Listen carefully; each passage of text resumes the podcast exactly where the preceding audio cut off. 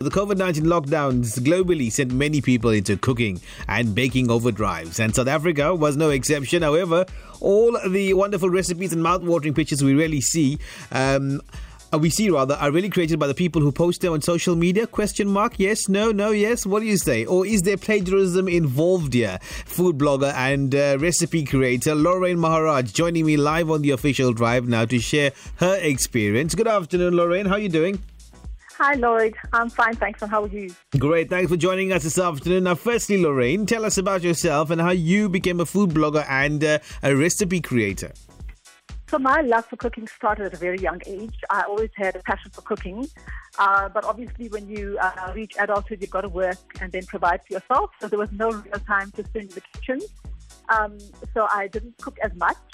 Uh, but then, when my youngest son was born, um, I spent a lot of time in the kitchen. I was at home and um, that reignited my passion for cooking. And then I decided I wanted to start a food blog, which was always at the back of my mind.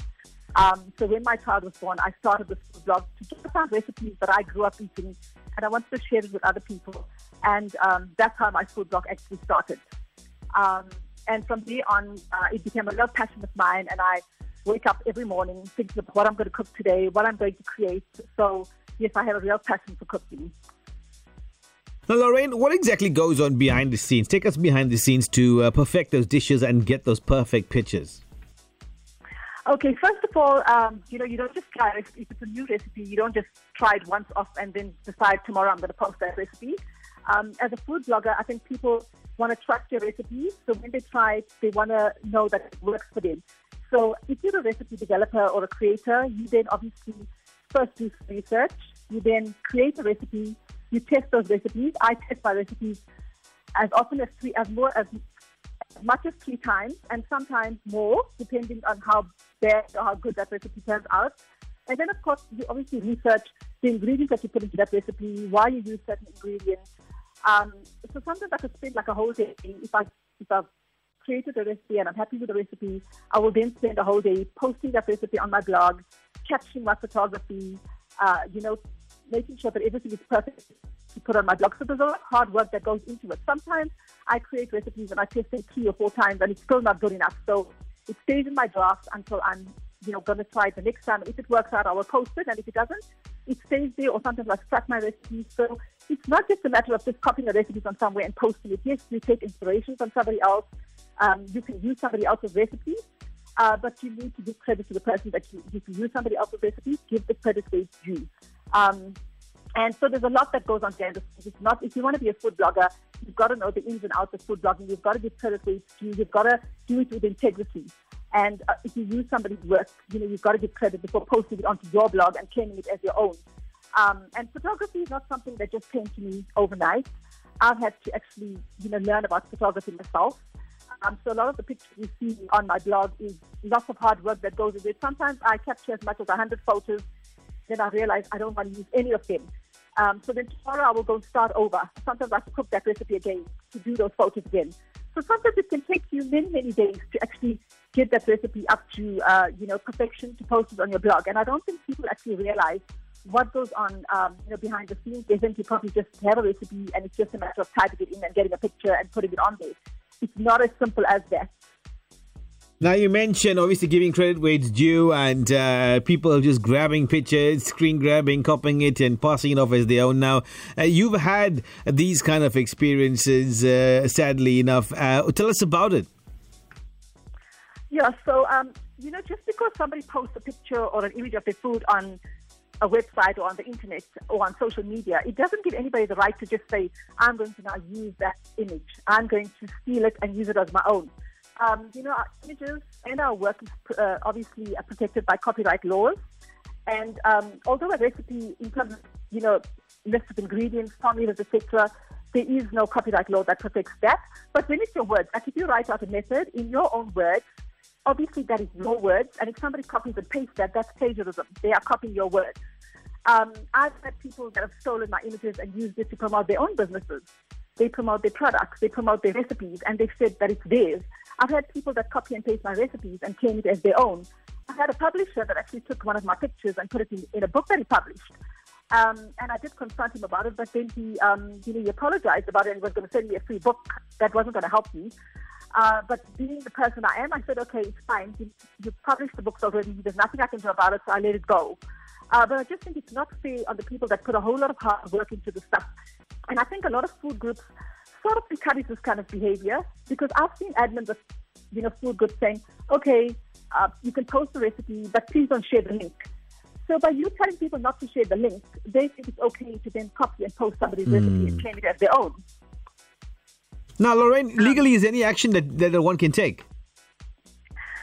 Suppose you can, yes, because it's your property. You can take legal action. But if you think about it, what are the costs involved? I mean, am I now really going to take legal action against somebody that's stolen an image of mine? It's going to probably cost me more money to sue them than to actually let them just use the image, you know? Um, and yes, I understand that maybe there are people that are probably not as educated on the subject of plagiarism and they don't really know, uh, you know, what they should and what shouldn't do. But there are also very educated people that do know what they are doing and they still do it. So that's just plain down dishonesty and stealing as far as I'm concerned. Um, and I think not enough is probably being done to stop this sort of thing. When you get people continuously encouraging dishonesty, and then everybody thinks it's okay to just keep doing it.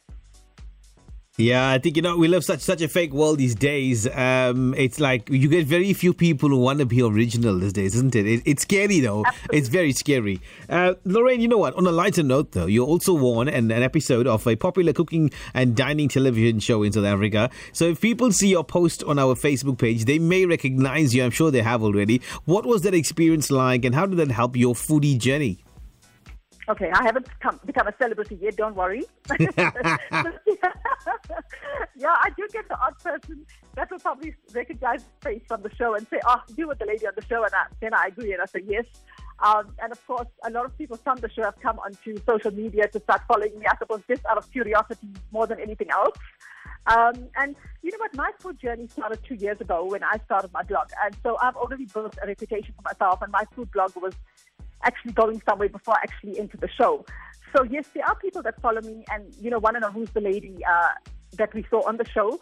But it hasn't really, you know, helped my food journey in any way. This is all through my hard work and my dedication. Uh, you know, when I wake up in the morning, my food blog is the first thing on my mind because I constantly work at it. Um, yes, and it was an amazing experience. I've learned a lot. It's actually taken me out of my comfort zone, and it was, you know, I will do it again if I have to. Um, yeah, so it was absolutely amazing.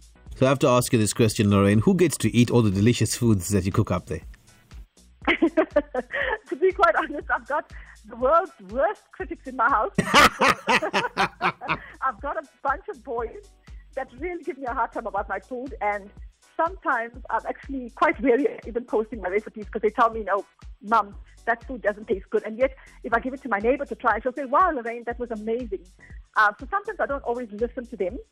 Um, and my family doesn't eat most of my food. It's actually gone to my friends, my neighbors. Oh, my word.